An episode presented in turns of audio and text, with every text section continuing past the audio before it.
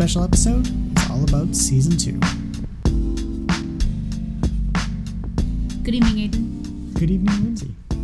We're our plan tonight is to discuss season two from the death of Leland Palmer Onward. onward. Yes. Um, as we've done with season one and with the first half of season two, Yes. we kind of did a recap of the season as a whole. It's kind of nice to be able to do these kind of broad stroke things because um, it's sometimes it's hard to, to see the whole picture Yes. when you're when you're in the midst of it Yes. uh, and doing episode by episode Yeah. and line by line, kind of working through it. So, So to get yeah. this kind of broad stroke uh, view of things, you kind of well, you need to get to the end of the episode and the end of the series. I mean, yes, we haven't been able to do that, No. and so this is our opportunity. Yes. As uh, I believe John, our friend John, said, this is a victory lap, Yes. kind of the victory lap for Yeah. for us, for our listeners, Yeah. to kind of wrap up season two. Exactly. So let's take our victory lap. Yeah, And where do you want to start? Well, I think let's let's just start by general impressions of season two uh, and the the back half of season two, Yeah. the middle to the to yes. the The post Leland, post Laura story, yeah. season two. What are your thoughts, Aiden? My thoughts are torn. Okay. Uh, I am of two minds. One is that there were some very high highs, Mhm. um, but they were vastly outnumbered by a multitude of lows Mm-hmm. um, that really quite al- almost ruined Twin Peaks for me at, at times. To be Really? honest. Yeah. There there were times where I'm like, I don't enjoy watching some of these episodes. I Yeah. don't enjoy certain plot lines and you know we've all experienced the groan of watching evelyn and james so Yeah. you know this is not a just you and i experiencing this Yes, very good. Pun I like that. uh, I'm just glad you didn't try and sing it. terribly off key as usual uh, so yeah there, there were some highs um, more lows um, i think the consensus has been reached for a reason that season two struggled without the laura plot line driving it uh, cooper was a little aimless Mhm. uh, the rest of the characters also wandered very badly and we suffered for it however that last episode which we just watched a couple days ago amazing Mhm. sets up fire walk with me um, which we also are going to talk about shortly uh, in excellent form uh, and when david lynch captures twin, twin peaks back into his his uh, control in his hands it soars once again there's it was nothing's beyond reclamation in season two by the creators of the show when they when they know what they want Okay. fair enough do you, do you agree disagree Yeah, I think I think it's uh, season two is uneven. It would be the way that I would describe it, and I think you hit the nail on the head with that one. Um, my my earliest recollection of the se- of season two was that it was uh, bad, but I really think that it's not as bad. It's nowhere near as bad as as a lot of people say it is. well and we clump in all of season two into this Yes. section but the first nine episodes of season two are still quite good Yeah, they are, and that's that's where I mean that this unevenness kind of comes about because um, because you do have such like you said such high highs, and then you have a period. I mean, it's immediately starting after Leland's death, going until um, probably. I mean, I'd say even the fourth last episode is still not. It's a middling episode, right? Like they're they're Mm-hmm. Well, trying and they're yeah. getting back to it, but it's not. I mean, and until the last few episodes, the last three episodes, say, is And when even- things really. Yeah, and even Miss Twin Peaks, the second last episode, I am on record, uh, having just edited this episode that we're about to publish. I am on record as saying I disliked Miss Twin Peaks. It's probably my second least favorite episode Right. in all of in all of the series. Um, so it feels like even though it is building to this to this great climax and there is a lot of stuff going on, it would it was still highly variable based on But- who was behind the camera and what the situation was in that the actors and the But I'm gonna say that it's not. I can't put all the blame on the solving of Laura's murder because I think that you've got. Um, they could have done something still, having solved that murder, and having and having finished that investigation. Um, and we're we're gonna get to that. Aiden has plotted out a little bit of how he would reclaim season two, but I think if for in a number of ways you could have you could have avoided some of the things that um, make season two that uh, what we called uneven, right? Like introducing Windom Earle a little bit earlier, a little bit more strongly, uh, a little bit more consistently, um, having Cooper not be as aimless in his investigations. I understand. I still like the the plot of him not being uh, an FBI agent and having his badge taken away, Yeah. becoming part of the local law enforcement. Yeah. I don't mind that at all, and I think that that adds some interesting depth to his character and causes him to um, doubt himself maybe in in certain ways, and that probably leads to his ultimate fate in the Red Room. But um, but I think you could have had him as a stronger investigator, believing in himself a little bit more. Uh, And still experience that downfall. Like, and maybe a bit or have him rebound faster or yeah not have him languish in plaid hell for so long i mean it not that those are i mean i still like it but it's just it, it almost feels like it's too much it's like twin peaks went too far into that into that realm where they just i feel like they didn't know what they were doing and david lynch is on record as saying that uh, he he would have reined Kyle MacLachlan back in a little bit and have him give a more restrained Cooper-esque performance, um, as opposed to what some of the episodes that we got delivered. yeah, where he's he's just he's full on happy with being a a Twin Peaks sheriff deputy, right? And he's he's just kind of giddy with that. Yeah, he, he just he just seems to be a little bit um, well aimless. I think aimless is, is maybe a good way to put it. So, Yeah. but it's not it's not unsalvageable, and there are definitely things about uh, about season two that are really good, and I I think, um, well, we can talk about. I, I, I I do think Windom Earle. I don't I don't dislike Windom Earle. I think No. Windom Earle as a villain um, is not a bad idea Nope. we talked about how uh, the central conflict for certainly for David Lynch, um, if not the other writers, was an internal one, something Cooper versus himself, as opposed to Cooper versus Windom Earle. Mm-hmm. But I think as a as a, an introduction to that kind of weakness, it's not a bad thing. I think Windom Earle leads him to some interesting places. Definitely, I think uh, you know there's some even just individual moments. There's some haunting moments, like the death mask. When you find that the first time you see it, Yeah. like that is creepy, and his voice is just this, you know, terrifying figure that's haunting Cooper. Um, Just the voice, not even physically yeah, no, exactly. Yeah, Yeah. it's literally just that. I mean, those are that's a great moment. Uh, you know, there's the whole chess game. Actually, when it starts, you're like, wow, this is this is serious. Especially the way it's introduced with, uh, well, not the way it's first introduced, where there's they're exchanging uh, plays. Chess In the newspaper. chess moves, yes, in the newspaper. But once he amps it up to taking the pawn and placing Kyle MacLachlan's brother dead Right. in the sheriff's station, I mean that's an amazing scene too. You you watch that and you're like, wow, this guy created set off an explosion, uh, killed the guy, set off an explosion, planted his body in there in this elaborate kind of way, and then escaped without leaving any evidence. Like that's a terrifying introduction to what Windom Earle is capable of as well. But at the end of the day, he doesn't feel quite as fleshed out. Um, Well, yeah, it's that- it's almost like they they knew they needed a villain, so they put this villain in, and they, you know, st- like straight out of central casting, right? Mhm.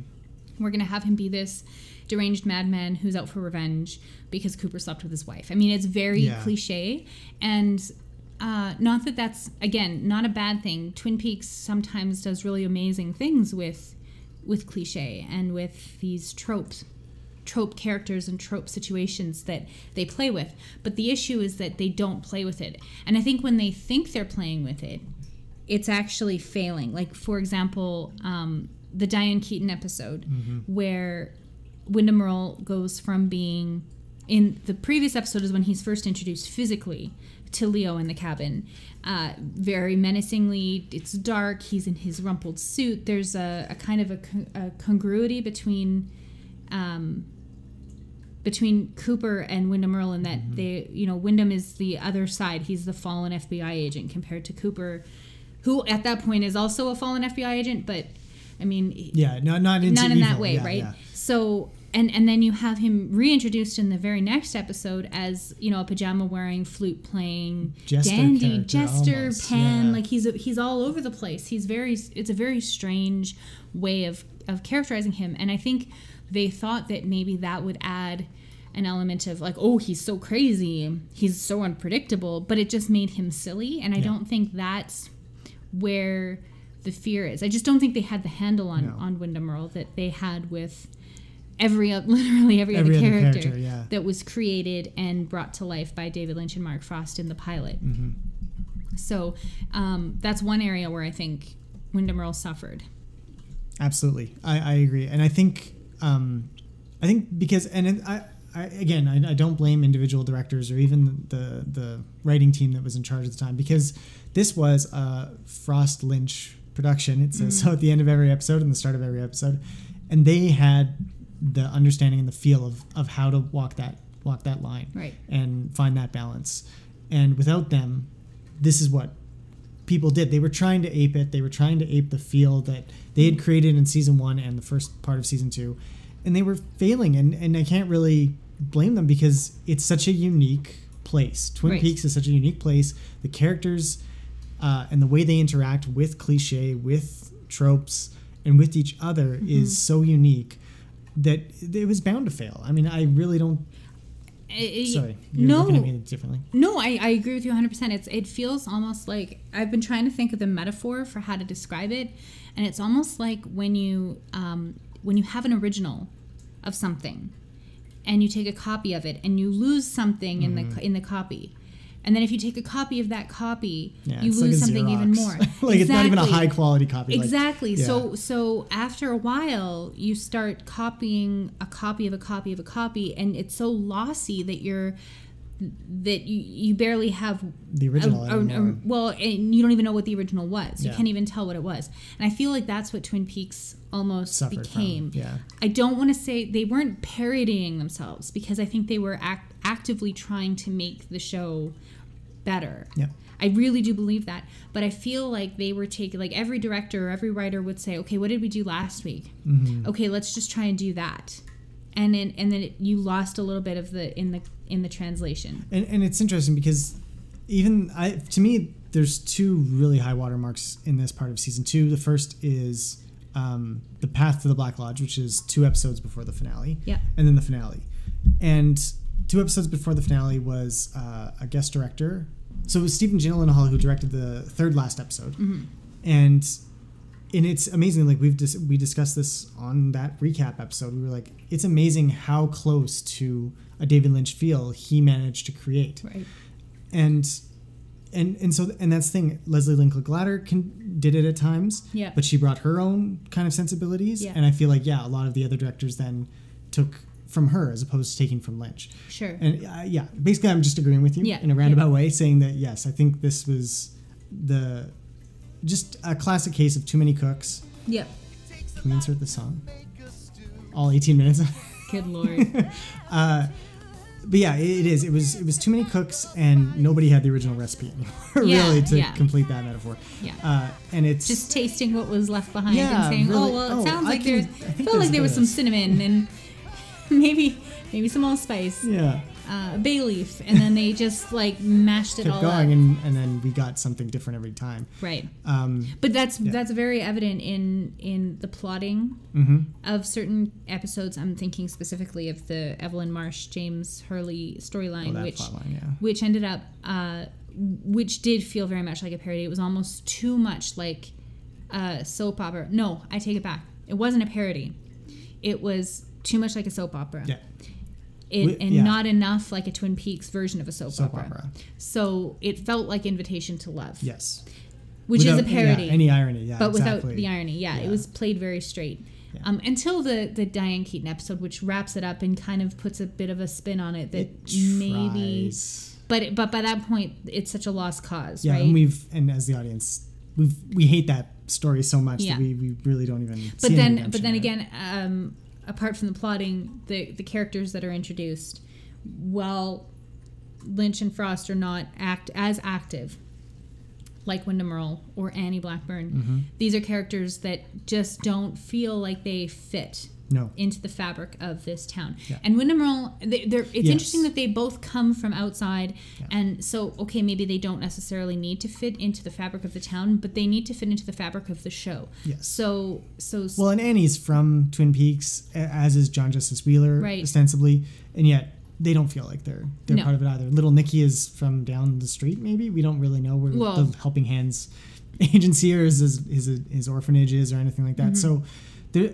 all those characters that come in in this part of season two, yeah, they don't feel complete. I mean, I think Annie's more interesting the more we've talked about her, Mm-hmm. and we've developed a bit of a theory about her, and we'll we'll get to her later on. Um, but yeah, it, they they they've again yeah they've lost that because Lynch and Frost weren't there. Probably weren't there for. Were they even involved in the casting? I think they were. I think they did have, and they and they had I, probably much more say than we're giving them credit for. But I think they just didn't care, and and I mean I, I think a lot of that comes down to I, David Lynch was hurt. I think probably very badly by the fact that he had to reveal who who murdered Yeah, Flora. that was so he checked out, yeah. and and I mean Mark Frost was there, but he had his own projects on the go Mm-hmm. as well. So um, they just I don't want to say they lost interest, but they lost interest, Mm-hmm. and to a certain extent, they they left Peyton and Engels kind of holding the bag, and they did what they could. We've said all this before; it's Yeah. nothing new, and we're not. no, we're not bashing on them no, at well, all. no, like no, these aren't new ideas either. Everybody is saying the same things, Yeah. right? But what not a lot of people say is is that there are some really stellar moments Mm-hmm. in season two, and and let's talk about some of those. What are some of the? I think the introduction of Windom Earle is is, is fantastic. Um, yeah, uh, I you know as far as plot lines that other people don't like, I do enjoy the Civil War one. Yeah. I I feel like Ben's descent and reclamation. Uh, it I, I again I think it's mostly Richard Beymer is just amazing, and he just he did it single handedly. Mm-hmm. As much as he hated that, or, Yeah. or didn't didn't like where it where it maybe ended up in the in the end, yeah.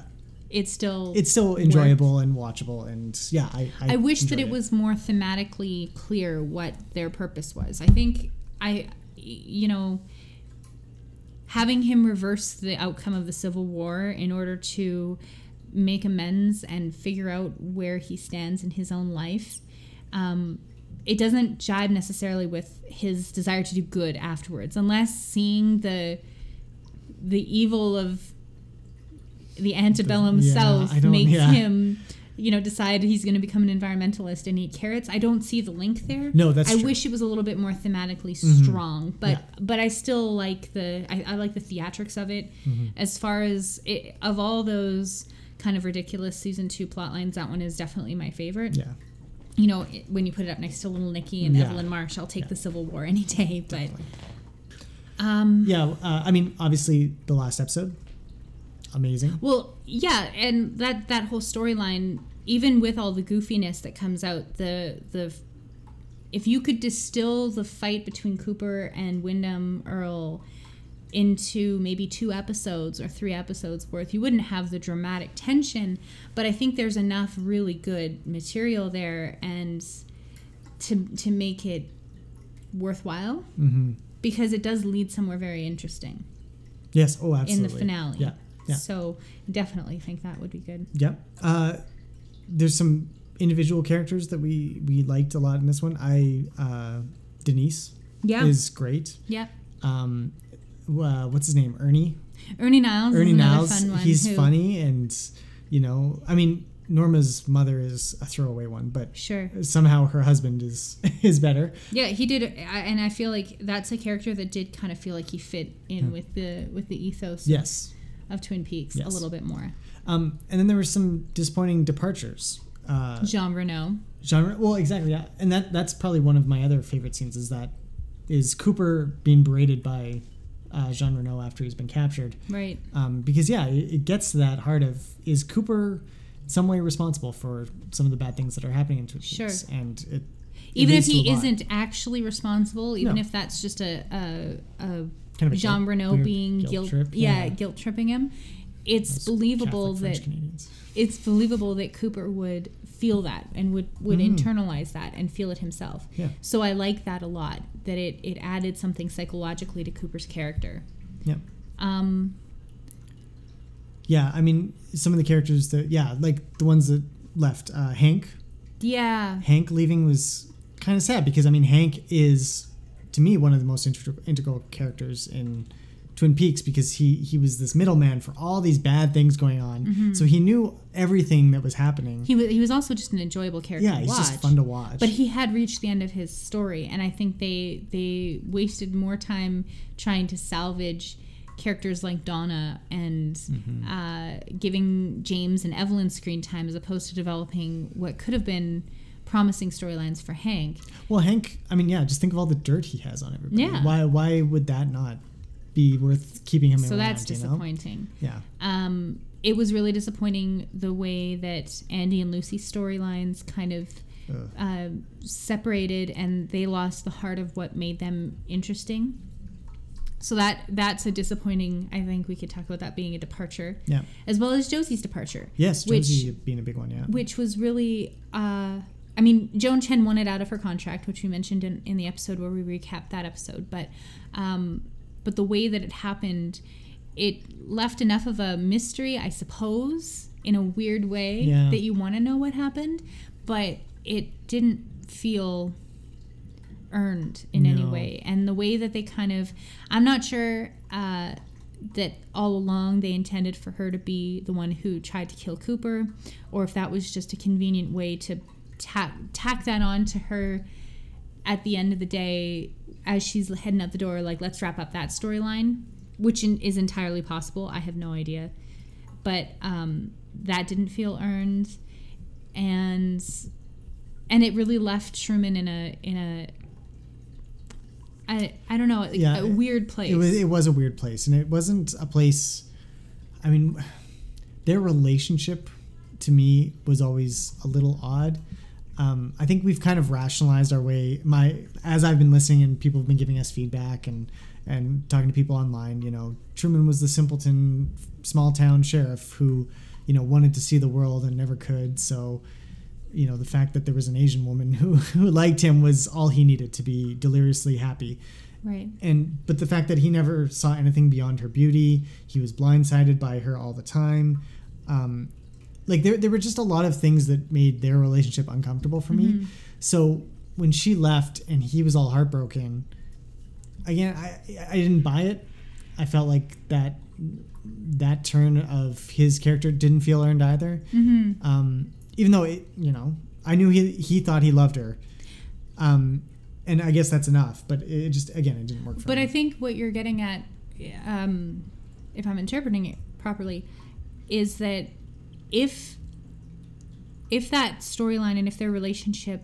wasn't, if it, made us uncomfortable, it made me uncomfortable certainly. Um, maybe if they had addressed it in a Mhm. way that Cooper, you know, when Cooper tells Truman about Josie's past, and Truman doesn't want to hear anything about it, which is very it's a very Truman response. Like I don't want to. I don't know. He's such an, in such denial that he doesn't even want to hear it. Yeah. But if at some point he came around and and wanted to hear that, and then came to the realization that maybe he didn't know Josie as well as he did, and maybe this wasn't Mm-hmm. Yeah, he actually had some resolution about or it. something. Yeah. But we never really get that. no, So that that's another disappointing. yes, and, the, and the, um, there are many many instances of this where characters you don't see the part of the character that you want to see. You don't see them dealing with the conflict that's in front of them. Mm-hmm. Like okay, Yeah. Let's let's let's go into that because, uh, so Truman's or sorry, so Cooper's journey through the back half of season two is really interesting to me, um, because there's so much that is brought up, and there's so much inner turmoil that he's dealing with, and it's fascinating the way that he deals with it. So we have this theme that starts off season two way back in the the opening episode where he's been shot and he's lying on the floor bleeding out and he says to diane that it's not so bad as long as you can keep the fear from your mind and and that seems to be almost a mantra that he takes with him and internalizes that he's just at at at one point when he's been suspended from the FBI, he doesn't even mount his own defense. He just kind of lets the chips fall as they may, and it's almost like he's he's approaching everything, his professional life, his personal life, everything without any kind of expectation of um, being able to guide it towards a resolution. Whereas previously, Agent Cooper, while still kind of going with the flow, he was still able to summon the wherewithal to direct the case where he needed it to go when he needed it to go there. So um, that's something that it's a departure for him. It's an interesting departure. But I'm not sure. I, I feel like in the very last episodes, where fear and love open the doors to the lodge, or the lodges, and um, Cooper has to face the dweller on the threshold with perfect courage, or else his soul will be utterly annihilated. These are two things that we go into the lodge thinking about. And Cooper obviously fails at that. So, what does he fail at? Does he fail because he has too much fear and, and not enough courage? Does he fail because his love isn't strong enough? These are things that I thought they were setting up at the beginning of season two, and they kind of lost their way, even as they were there, but not really there, because the fear mm-hmm. thing comes into play much more um, when Josie Josie's storyline ends, and we talked to that a little bit too. Yeah. So, you want to talk about Josie a bit too? Well, I, or you want to talk about Cooper? Well, let's let's finish talking about okay. Cooper. I, I, agree with you. I think it's um, you you you see the slow degradation of him, and I mm-hmm. feel like it starts with his suspension and the fact that he got caught. Um, you know, going to One Eye Jacks and everything like yeah. that. Um, he successfully finishes the drug deal thing in the Jean Renault mm-hmm. uh, plot line. Um, but even then, he's he's literally all he can do is get held captive and then get saved by Denise and right. Truman. Really, in the end, um, very passive. Yeah, he is. It's very approach. passive. And then as soon as Earle's on the case, he's or Earle is becomes the case. Mm-hmm. He's really quite useless as an yeah. investigator, and um, I mean, yeah, this, we've talked about this many, many times in the past. Um, but it's interesting because why is that? Is it is it some sort of fear? I mean, the way he talks about Earle to Truman, especially, it it feels like he keeps coming back. I never beat him. Uh, we play chess every day, and yeah. I'd never win. Uh, it feels like he's already been defeated yeah. by Earle. Right. Um, so he's just kind of thrown in the towel, perhaps. Right. Um, and and I, I think that's a valid interpretation of how season two goes, and uh, you know, eventually why he winds up trapped in the in mm-hmm. the lodge. Um, but it's not told that that arc is not uh, told very well. Right. You don't see Cooper's emotional state and his fear Mm-mm. until you get to the red room. Right. Um, and then Lynch there puts it on full display. Yeah. Um, in Lynch's you know very unique way. Um, I think again the other one that's that's kind of interesting with that is uh, the third last episode, his interaction with Annie and the and the the kind of weird camera tricks that go on there and, and add a layer of uncertainty to Cooper's interactions with Annie. Right. I feel like if that level of um, almost uncoordination by Cooper mm-hmm. uh, was highlighted throughout the right. whole Earle saga, it would make it feel more earned when he does go in and he is terrified and he does fail to yes. save Annie. Well, he does kind of save Annie. We think. Or does he? Like yeah, it's, we don't, it's yeah, really left know. up in the air. But you're right. Yeah. Yeah. So it's really uh, it's a mess. Well, and that's and that's where I think that's where I think it it comes down to um, they had an, they had a plan, and that plan I think all along was for um, or at least at the start, from the start of season two, the plan was to have Agent Cooper's love interest be pulled into the Black Lodge yeah. and have him have forced to confront this place in order to save her. Mm-hmm. And by having Annie introduced so late in the season, mm-hmm. you don't get the sense that that relationship is is deep enough or passionate enough or um, the stakes aren't high enough in that relationship that he would feel that mm-hmm. which i mean we'll, we'll we can talk about that a little bit too but um but, but it, it comes, exacerbates that problem exactly. we're not feeling like so you're not sure where he's at emotionally at any given time. Exactly. And I feel like if okay so if if they couldn't have I we've heard all along that Audrey was supposed to be the the love interest. So I mean obviously imagine the the heightened emotional state that would have happened had you had 30 episodes of this friendship slash smoldering sexual tension slash whatever Mm-hmm. that then boils over at the end to how's Audrey, right? Yeah. As opposed to how's Annie. That just just as it was would have been a much more satisfying emotional uh, or not satisfying that's the wrong word but it would have been it would have been harrowing and heartbreaking Yeah. to have Yeah, that moment more- end a stronger impact for sure. but if you couldn't Yeah. have had Audrey, why was Annie introduced so, So late? late, yeah. Why couldn't Annie have been introduced, you know, a couple of episodes after Leland's wake and have their their romance take two weeks to Mm-hmm. bloom as opposed to six days? Yeah, or even at the start of season. I mean, there's, Yeah. there's no reason that a lot of these characters, a lot of the season two characters, enter late, and and so everything Mm-hmm. Yeah, feels because John. Justice Wheeler shows up, Annie shows up. There, it, it does. It, it takes on this, and I mean, you could argue that it's the nature of the Black Lodge messing with the fabric of reality in Twin Peaks that everything gets heightened and everything gets thrown into disarray. yes, and everyone falls in love after three days. Sure. but uh, there's no need for that. I mean, if if you as soon as you found out that Audrey and Cooper were not gonna work. Um, there's no reason not to introduce the new love interest earlier, and you don't have to introduce it as a love interest. No, you should just have her just be, a character and have hey, it grow organically instead of have it be, you know, immediately as soon as she shows up on screen, you know she's Yeah. going to end up as Cooper's Yeah, love because they, interest. they make googly eyes in five seconds. And Yeah, that's it. so you're like, oh, it's- that's where that's going. it just feels very unearned. Like Mm-hmm. I think that's just the biggest thing is all the disappointing parts of season two feel unearned. Yeah. They feel like they we did not earn them at all. Yeah, they, again, it's it's the same stuff we've been harping on. That it's not the characters being driven; it's the plot being driven. Yeah, to- and the, and the, characters, just, fit in. wind up there. Yeah. yeah. and that's I I mean a hallmark of kind of poor writing, Mm-hmm. in my opinion. Yeah, no, I agree, and it's it's it's sad because I don't think anybody really wanted it to come out that way. Um, getting thrown the curveball of like who knows? Maybe they had a, an amazing rest of season two planned, and then they got thrown the curveball after two episodes of oh no, you got to reveal the killer. Mm-hmm. You have to film it next week. It's coming out as episode seven. Like Sure. you know who knows what that schedule was like? It must. And there are probably there are probably everything. other things that haven't been talked about or that people um, just haven't remembered. Mm-hmm. De- you know, debates that happened discussions, uh, disagreements.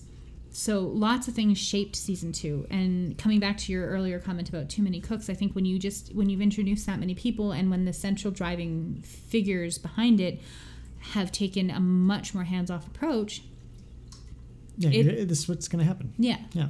Um, And then yeah, and Cooper is kind of the unfortunate beneficiary of that. He he's he winds winds up being the main focus of season two yeah. um, because of his connection to Earle and the fact that he was always kind of one of the main characters. Yeah. Um, everything's on Cooper on this one, and again, he he flounders a bit, Yeah. um, and and no real good reason is ever given for that. So fans have been filling in the void Yeah. uh, since then. And, And one of the one of the ways they do that is by by figuring out what the hell is going on with Annie. yeah. Um, which. Do you yeah, let's do Annie first, and we'll come back to Josie. So we talked we talked a lot about Annie in the the last couple of episodes, um, detailing kind of our theory that she might be. Uh, m- my my theory is that she's kind of a pawn Mm-hmm. of the the Black Lodge. Aiden, your theory is that she is. A spirit, of- Actually a yeah, Black Lodge yeah, spirit? of some sort. But why do we feel that way? It's it's less important to me because we've already talked about what we think she is Mm-hmm. and what we think she represents. Why is it that we need that we feel the need to do that? It might be partially just self uh, self protection, almost Okay. like uh, I I want Annie to have an important role Mm-hmm. uh, for Cooper's sake, mm-hmm. and as I'm watching, I want Cooper's driving driving motivations and everything to feel real and and weighty. Yeah. I, I want them to have some sort of substance to them. Yeah. And it's hard to do that when you have Annie just if you just read her straight as this A damsel in a damsel in distress and and that's all anybody wrote her as, then it's kind of like, oh, well, that's that's so boring. And it lowers it's- the quality of Cooper's Yes. uh, character. Yes. I feel. Yes. Cuz he's just like he falls head over heels with someone who's a little quirky. Yeah. Like that's not the Cooper that we like. Cooper again. We've come back to this, but he and Audrey, uh, their interactions in season one and the first part of season two, are the stuff that are good television and good television romance is made of. Mm-hmm. Yeah. There's there's dynamics at play. There's competing emotions. There's chemistry. There's chemistry on screen between the actors. this lacked all of that. So I feel like yeah, we're trying to fill in for Annie uh, in order to, to make it feel like there's there's more at stake there. Right. And uh, and I think part of it for me comes down to um, trying to explain how the the deficiency in Cooper's character that would lead him to making to make these decisions mm-hmm. that lead him to the Black Lodge. So, I mean, this is why I like the autobiography so much because it kind of hints at a pattern of failed romances or or an inability to have proper romances mm-hmm. and in a way that explains what happened with Annie a lot more clearly than what we see on screen. Yes. Um, so that's maybe part of the reason why I like the autobiography so much. Um, but I feel like it's um, Yeah, I feel without the autobiography, Cooper's motivate Cooper Cooper's relationships are Caroline and Annie, hmm, and you don't get enough of Caroline to understand the dynamics that were at play there, yeah. and Annie, you don't get enough screen time with Annie to build any dynamics. So both of those characters end up being plot devices, and that's Yes. what I what I hate so much because I want I my favorite female characters, female characters, and this is me speaking as a woman and as a feminist. I don't see a lot of really complex female characters, especially from from the time that this show was mm-hmm. airing. So when I see characters like Sarah Palmer, or um, later on in season two with Eileen Hayward a little bit, Nadine Hurley, Audrey Horne. These are characters that are complex and that have very interesting stories. And they're shuffled to the side in favor of characters like Annie, who are Mary Sue's, who are bland, cookie cutter, central Well, casting they're just yeah, blondes. two dimensional. Very, or one dimensional, really. Yeah, in Um, Annie's case, and even the the women that you just listed off, they all become one note characters. Donna is just James's girlfriend. Right. Uh, Nadine is just Audrey the is- crazy, super strong wrestler who Yeah. falls in love with Mike for some reason. Yeah. Uh, yeah. Audrey is just another girl who gets her heart broken by a good-looking dude. Yeah. Like, it's it, it it's- feels yeah. like they've lost you know and, and, and to be fair i think a lot of the male characters deal with the same Mm-hmm. problems. Andy becomes a one note character. Uh, cooper to a certain extent loses a lot of his depth too. So it's not just the female characters but i felt it especially more because i loved audrey so much. And to see her get shuffled to the side in favor of someone like annie who who comes in at, at literally from another time and place as, as norma says and takes her place it it really bothers me so i so i look to that and i think okay well there has to be a reason for it it's it's selfish desire on my part to to want to want there to be a valid reason why audrey couldn't have yeah. been this character and why Annie had to take her place. Mm-hmm. So that's my I think that's one of my main driving forces too is is is trying to explain that. Yeah. No, and it's fair, and I think that's it's kind of disappointing. Again, this this is something that we've been doing is that we as fans are filling in gaps. It's not the fun kind of uh, theories that uh, David Lynch's other movies and Twin Peaks and the first season and by the end and Fire Walk with Me invite. Those those theories are they've given you something so interesting that you need to know absolutely everything more, Right. even when it's not going to be Or to given to expand the universe beyond the bounds of what we are given in order Yes. to you To know fill in imagine gaps in other places, but also right? because the, the what you're given is so deep and so varied that you can go there and Yeah. there's enough material to sustain you. Yeah. This kind of theorizing feels like we're trying to fill in the gaps. We're, yeah, we're, it's like, oh well, maybe this is what they meant. Right. This is what they were trying to do, kind of thing. Yeah. And it's in order to explain the things that don't make sense or that Yeah. we, we aren't satisfied with. yes, and so I think that's a good time to transition to Josie. Sure. Because Josie's again, this was a character. Start of season one, she was just one of the most beautiful girls in the state Right. sleeping with the the sheriff. But by the end of it, you know, she's A a businesswoman. businesswoman and a prostitute and, a murderer, maybe. Well, for sure, she killed Asian man. Sure. uh, and and there's there's all these this depth that's being added to her character, and then I mean yes, Joan Chen wanted out, and she just disappears. Um, but by the end, she she'd kind of she'd lost all agency. She wasn't she wasn't Yeah. that fighter that we'd kind No. of known through the first, you know, fifteen episodes or so. Yeah. Um, and again, I think her her death again it, it's it's one of those ones where it, at the time it just felt like oh, and now Bob's gonna appear with the little man from another place.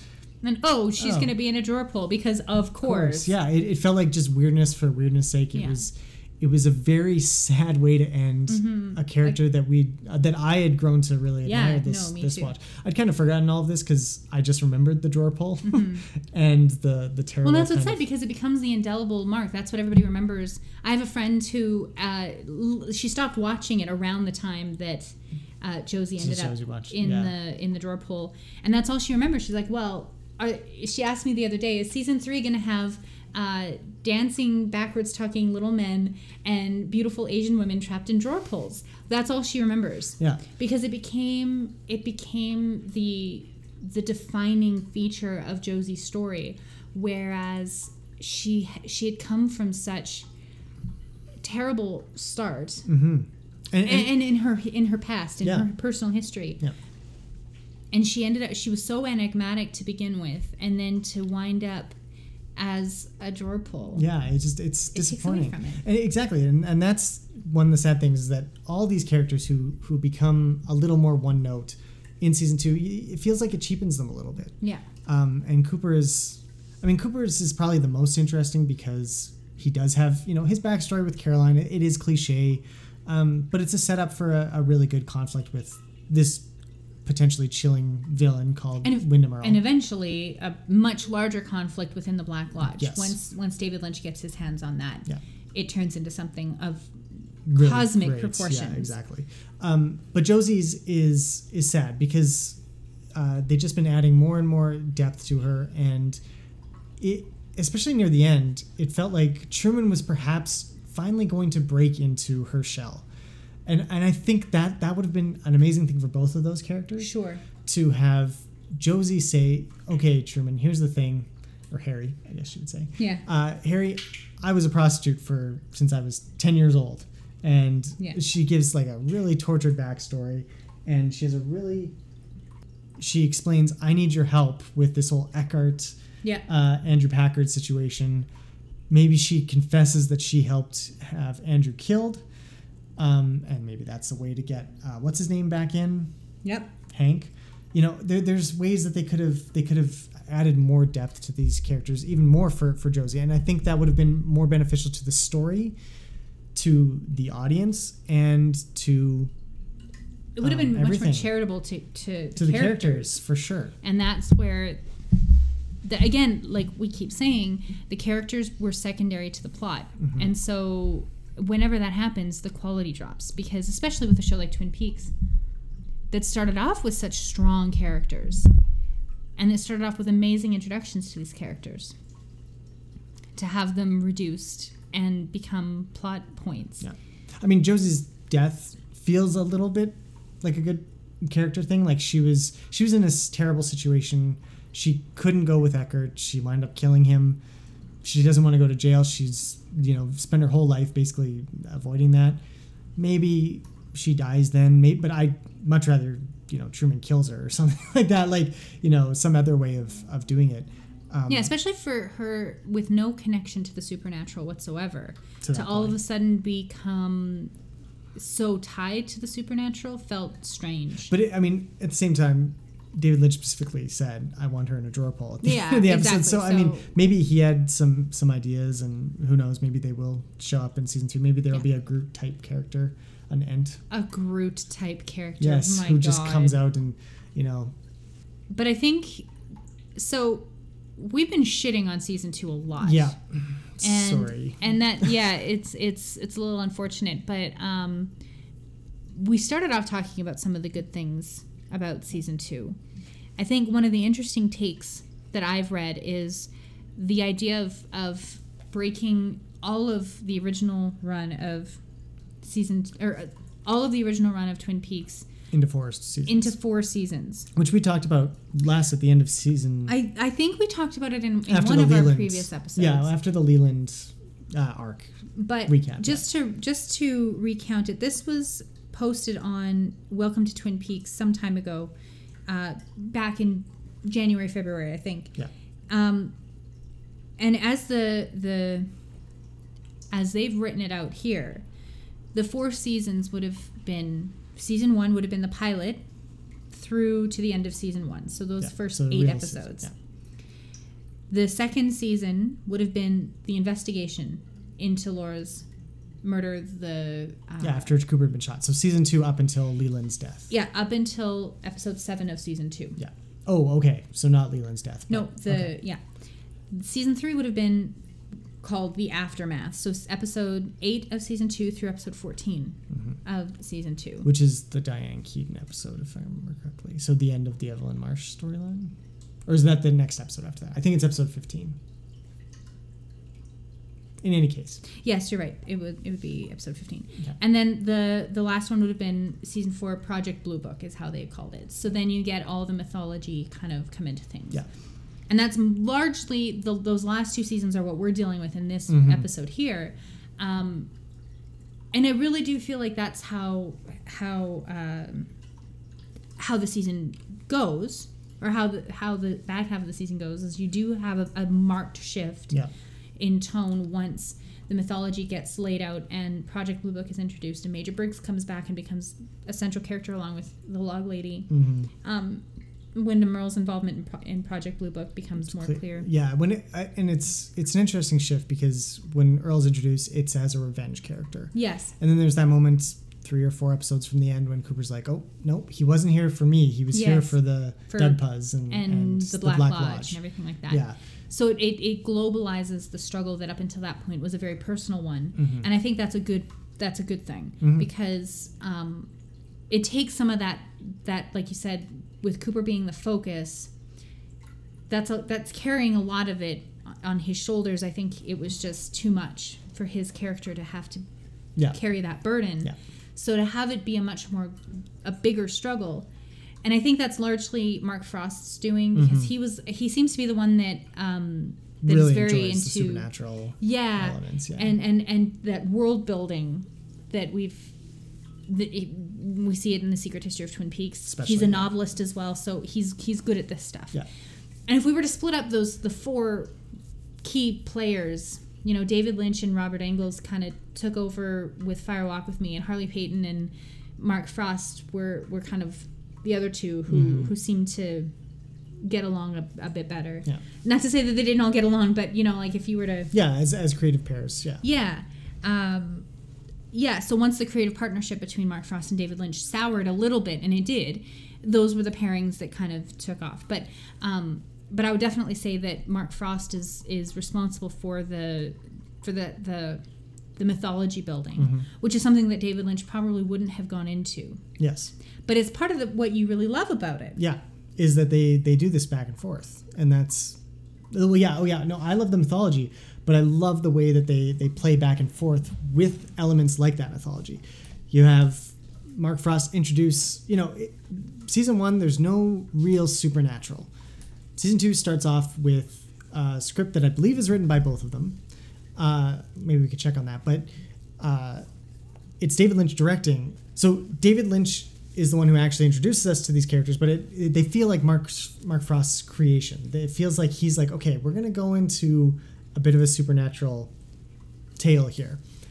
Um, but David Lynch is the one who brings them to life, and then once they're brought to life, uh, Frost and Engels and Peyton, to an extent, for sure, um, kind of run with it and, and say, okay, well, here now we're going to talk about the Black Lodge and the White Lodge, and we're Yeah. going to have Hawk give this really great description, and then Lynch is tasked in the end. I mean, I, I season two would have been so much better if they would have continued that back and forth even after the the the reveal of of Leland as the killer Yeah. um, just for the sake that they they do such a great job of that.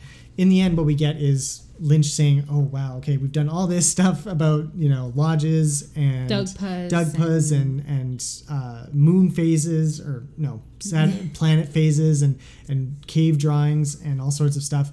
All right, let's let's do this, and he throws together the last episode and then Mm-hmm. Fire Walk with Me. Um, but yeah, I mean, I think season two could have been would have just been immeasurably better if they would have just kept rolling with it. But yeah, Well, the part of the problem is i- it's not really a problem. It's it's what makes their partnership great is that, like you said, David Lynch will seems to be the one that, that says, okay, this is what I want to do, and he comes up with things, or he'll pick up things that he dropped five episodes ago, and he's like, that's interesting. Now I'm going to use that. Um, and like with the giant, or with with some of the supernatural elements that are introduced in in episodes that he directed and wrote, um, they end up Mark Frost is the one who picks up the ball, and his interest, like I said, is is in in fleshing those things out. David Lynch could care less. Mm-hmm. Yeah. He doesn't care where the giant comes from. He'll deal with that if he ever needs to deal with that. He'll deal with it. Yeah. Mark Frost looks at that and says, "Well, where did the giant come from?" And I think that sensibility is what makes their partnership really great, because they balance that out. There's maybe a tendency on David Lynch's side to be too vague and frustratingly vague, Mm-hmm. and there's a tendency on Mark Frost's side to over explain. Yeah, and, And- and I think the final episode is is evidence of that. Like we Yeah. we described uh, in the script, it's a much more literal ending. Mm-hmm. Uh, it's more in your face about Cooper's uh, history and his involvement Inner and his, and his inner turmoil. yeah. It's much more in your face. And Lynch goes in there and says, "No, I'm still going to get capture some of that feel, but it's not going to be that explicit or direct." Yeah. And and that's what makes it so good is that this the last episode, just like the pilot, feels like Mark Frost uh, wrote something, and then David Lynch said, "Yes, I'm going to do it, but I'm going to do it my way." Mm-hmm. Um, slightly less than the pilot. The pilot felt like it was it was the two of them, maybe a bit Yeah. more balanced. The finale is is all Lynch, um, but it, it has the the elements that Frost outlined in the script with Right. Engels and Peyton. Yeah. So I mean that that the the finale episode is is really a testament to how good season two could have been hmm Had they been together? had they the been whole time. together and working on And that. it and it's as we've said all along, it's one of the things that is going to make season three or the return um, just that much more exciting because these are two people who have worked together the entire time. They wrote all 18 hours. David Lynch directed all 18 hours. Um, that's that's tremendous. So I think that's really going to be something special to see. yeah, Um, but we still have season two to yeah, to, to live deal with, I yeah. guess, or to live with. So yeah, like I think I like what you said earlier that that the the the holes in the plot are what we're trying to fill in with our theories, Mhm. and there's no satisfying conclusion, and it's frustrating because um, there is a sense that uh, things became much more like the X Files or like Lost. In the sense that maybe they didn't have as, uh, an overarching idea about what they were trying to do, Yeah. but unlike David Lynch, when he does that, uh, they seem to be trying to do something with those things that they didn't know what to do Yeah, with. exactly. Yeah, And that made it very pedestrian. yeah. It did not feel. It didn't feel like Twin Peaks. Didn't feel like the first fourteen episodes or whatever it was. Something we haven't talked about is the the studio and network um, response to the show and how the show was shuffled around on the schedule so much and how that didn't it didn't help much at all with Mhm. ratings. Um, doesn't have anything to do with the quality of these Yeah. episodes, but I can imagine that it would have been dis- disheartening for them. And once those those things started happening, maybe that's you know I don't have the details in front of me right now, but you know maybe while they were writing and revising these later episodes that where the quality really started to dip, um, they were already in the midst of you know sinking ratings and schedule kerfuffles and things like that. So maybe that plays a little bit of a role as well, but uh, it's hard to know. Well, and it, I imagine working on the show, you'd be Mhm. like, "Oh, they moved us to Tuesday at Yeah. four in the afternoon." So it, it Sure. would be it would be disappointing. It would be like, "Okay, people are not going to be watching us." Well, is and my it- job on the line? You know, you're just thinking of things that aren't. And I remember reading, uh, I, I think it was Ted Raimi who said it, that uh, when he was playing Rusty Tomasky in the, Mhm.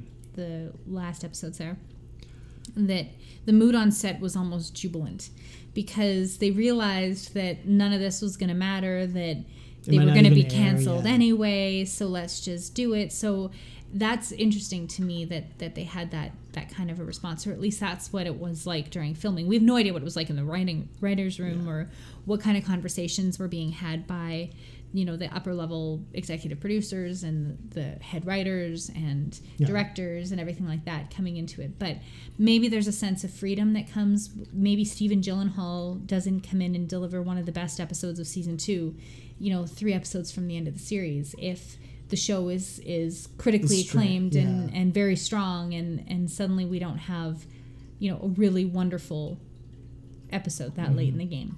We also probably wouldn't have had uh, this kind of support for a third season. Well, exactly. I Um, mean, th- you think about it, how it ended, how Fire Walk with Me played out. Mm-hmm. It's it's it's just an amazing storyline that it would come back now 26 27 years later and that's I mean, it, for it to have been presaged, hmm t- you know, Yeah, in I'll the last in episode, I'll see you in 25 years, to have that happen, and then to have it actually happen in reality within give or take a year. yeah uh, is kind of incredible and i think that that there's just you know when when people ask us why we're fans of twin peaks and when they they ask us why we do a podcast about twin peaks and why do we care so much i think it's just this perfect storm of unanswerable questions and frustrating conclusions and all of these stars lining up in a way that makes it impossible not to sit up and take notice.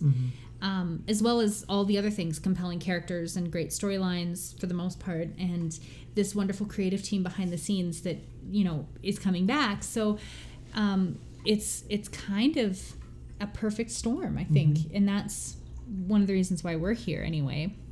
Can't speak for everyone but no but for sure it's it's amazing. And then to to have season three um be announced and and we were just we were you know we were doubtful at first like no it, it won't actually happen. And then they had all the kerfuffle about the the production and everything. Um and then when it was then there, when there was an air date announced that was when it really hit home for us i think. Um and it's it's an amazing kind of situation. And it's a really cool feeling to to know that this uh this project is going to see a new chapter after so long and such an interest i mean let's let's face it the production history is really interesting. Mm-hmm. like it was this huge hit. It had a downfall. The quality nosedived whether those oh were within connected. 14 months Yeah, really. Exactly. It's- well i mean yeah. maybe two years but yeah. it, it but happened 30, very quickly. 30 episodes is all we got. It's not Yeah. like it had you know three five seasons. It's not it's not even a one season thing like firefly or freaks and geeks or something Right. like that. These other shows that were canceled prematurely because those ones there's no there's no reason that they should have been canceled they were just Yeah. great shows here it's kind of like yeah if, we if i it. saw if i saw the more marilyn and james storylines i'd cancel Twin evelyn Peaks. you don't even remember her name thank you that's how bad it is um but know, but i'd cancel it for but sure we still look at it and and even in spite of that there are i mean this this fan community that we're part of Mm-hmm. is is going strong you know two and a half decades decades later uh, original fans are welcoming new fans and it's unlike anything.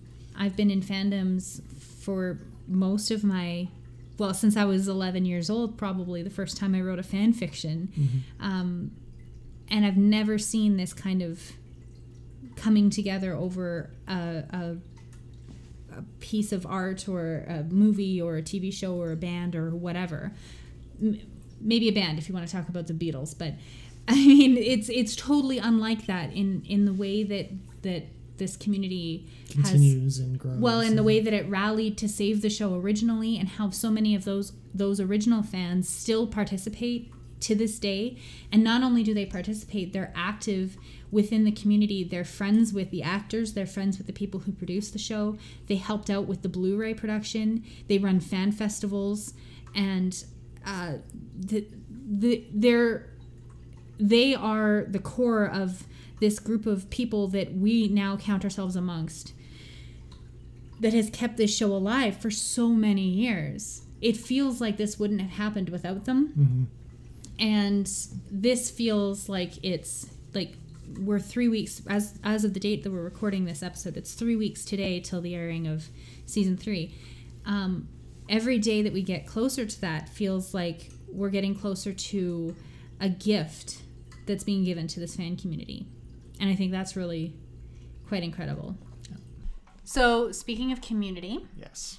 uh, we wanted to give a a quick thank you to our fellow podcasters Yes. and the wonderful fans that we have as well. Who, all of you who tune in every week.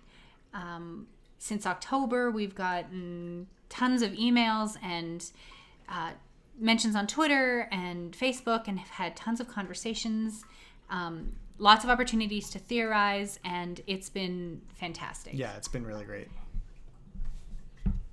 and uh, and first off thank you all for listening this is like we said our last podcast that we're going to be or last sorry last podcast episode that we're going to be releasing before we do our fire walk with me week Yes, Fire Week with me. fire week with me which will be all Fire next Week week with us, I guess. fire week with us yeah, let's go with that Let's do that. um and that will be all next week five days of fire walk with me uh Related content. Yeah. Yes. Um, and then we'll be right in with the return with season three. Mm-hmm. Yes. So, um, so we thought this would be a good opportunity to. To say thank you. To say thank you. Yeah, the, how just let you know how much we appreciate all the the conversations and the feedback and everything that we've we've had uh, since we started talking to you. Yeah, basically. Yeah. Yeah. Um, so as we mentioned, we will be doing season three recaps. There are lots of other podcasts out there who are also doing season three recaps. Yes. And this is what we mean by community that that these guys, um, there, there's no competition here. It's it's like this amazing thing that we feed into each other's theories, and we listen to the podcast, and we're like, hey, that's a really great idea, and then, you know, it it's it's just an a, a, an organism, I guess. This whole community, it's it's great. That's a really horrible analogy for it, metaphor What? that we're an organism. We're part of an organism, Yeah, sure. We've got cells that help other cells. an ecosystem, maybe. better? Ecosystem is probably a better analogy. This is why I don't teach biology. Yeah. Anyway, um, so there's so many other podcasts, and we hope you'll continue listening to us. But we also hope that you'll continue or start, start- up or listening continue- to. yes. we also hope that you will start up or continue listening to um, the the other podcasts out there because the multitude of opinions and viewpoints that come out from all of these sources and all of these people is really, I think, what makes Twin Peaks so unique. Uh, so, in no particular order, we we oh we should thank John, our friend John the Peaky, who uh, who helped us out with this list because we put out a call on Twitter a few weeks ago, and we did get responses, but we wanted to make sure we were really thorough, and he's been keeping track. He's the podcast guy. He's the podcast king for sure. So uh, he helped us with this list. Um, this is his order that he put it in.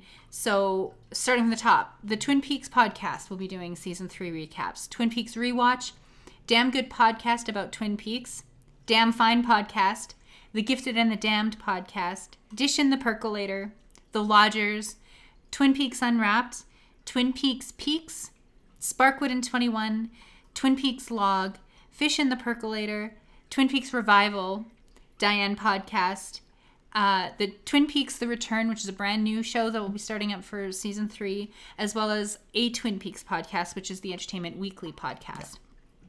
And then three more, just uh, to mention at the end, that we'll be doing uh, kind of tangential, but maybe not recap uh, podcast coverage. Counter Esperanto, Deer Meadow Radio, and the Red Room podcast, all All excellent. and, excellent yeah, and highly recommended for their um, analysis. analysis. everything, Yeah, and the way that they come at it from different angles. Mm-hmm. Um, speaking of which, there's also the Boob Tube Buddies who are going to be doing a uh, Twin Peaks.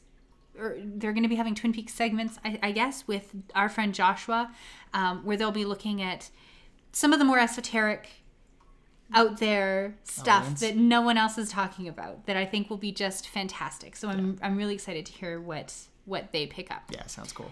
Uh, in addition, there is we, we're we're gonna plug this because we're kind of a part of it. So it's very much self promotion time. Absolutely. There is a new website on the block.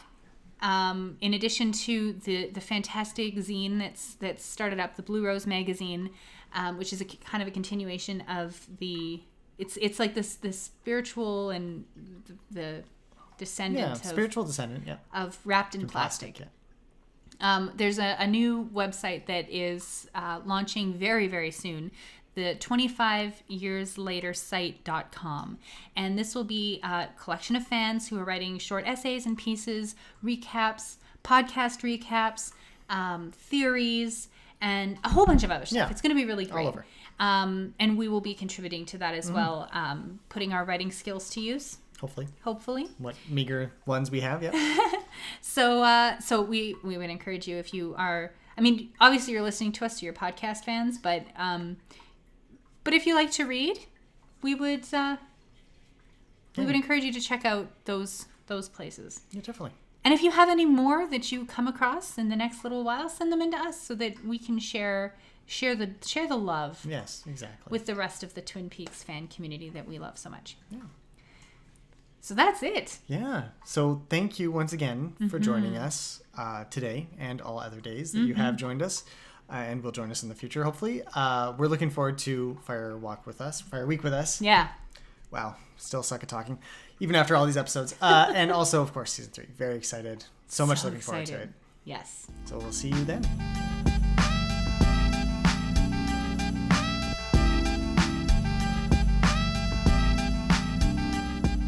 If you're enjoying the show and want to join the conversation, you can like us on Facebook at facebook.com slash bickering peaks, all one word. You can also follow us on Twitter. That's at Bickering Peaks. Or you can head over to iTunes and leave us a review or a comment. We'd love to hear from you.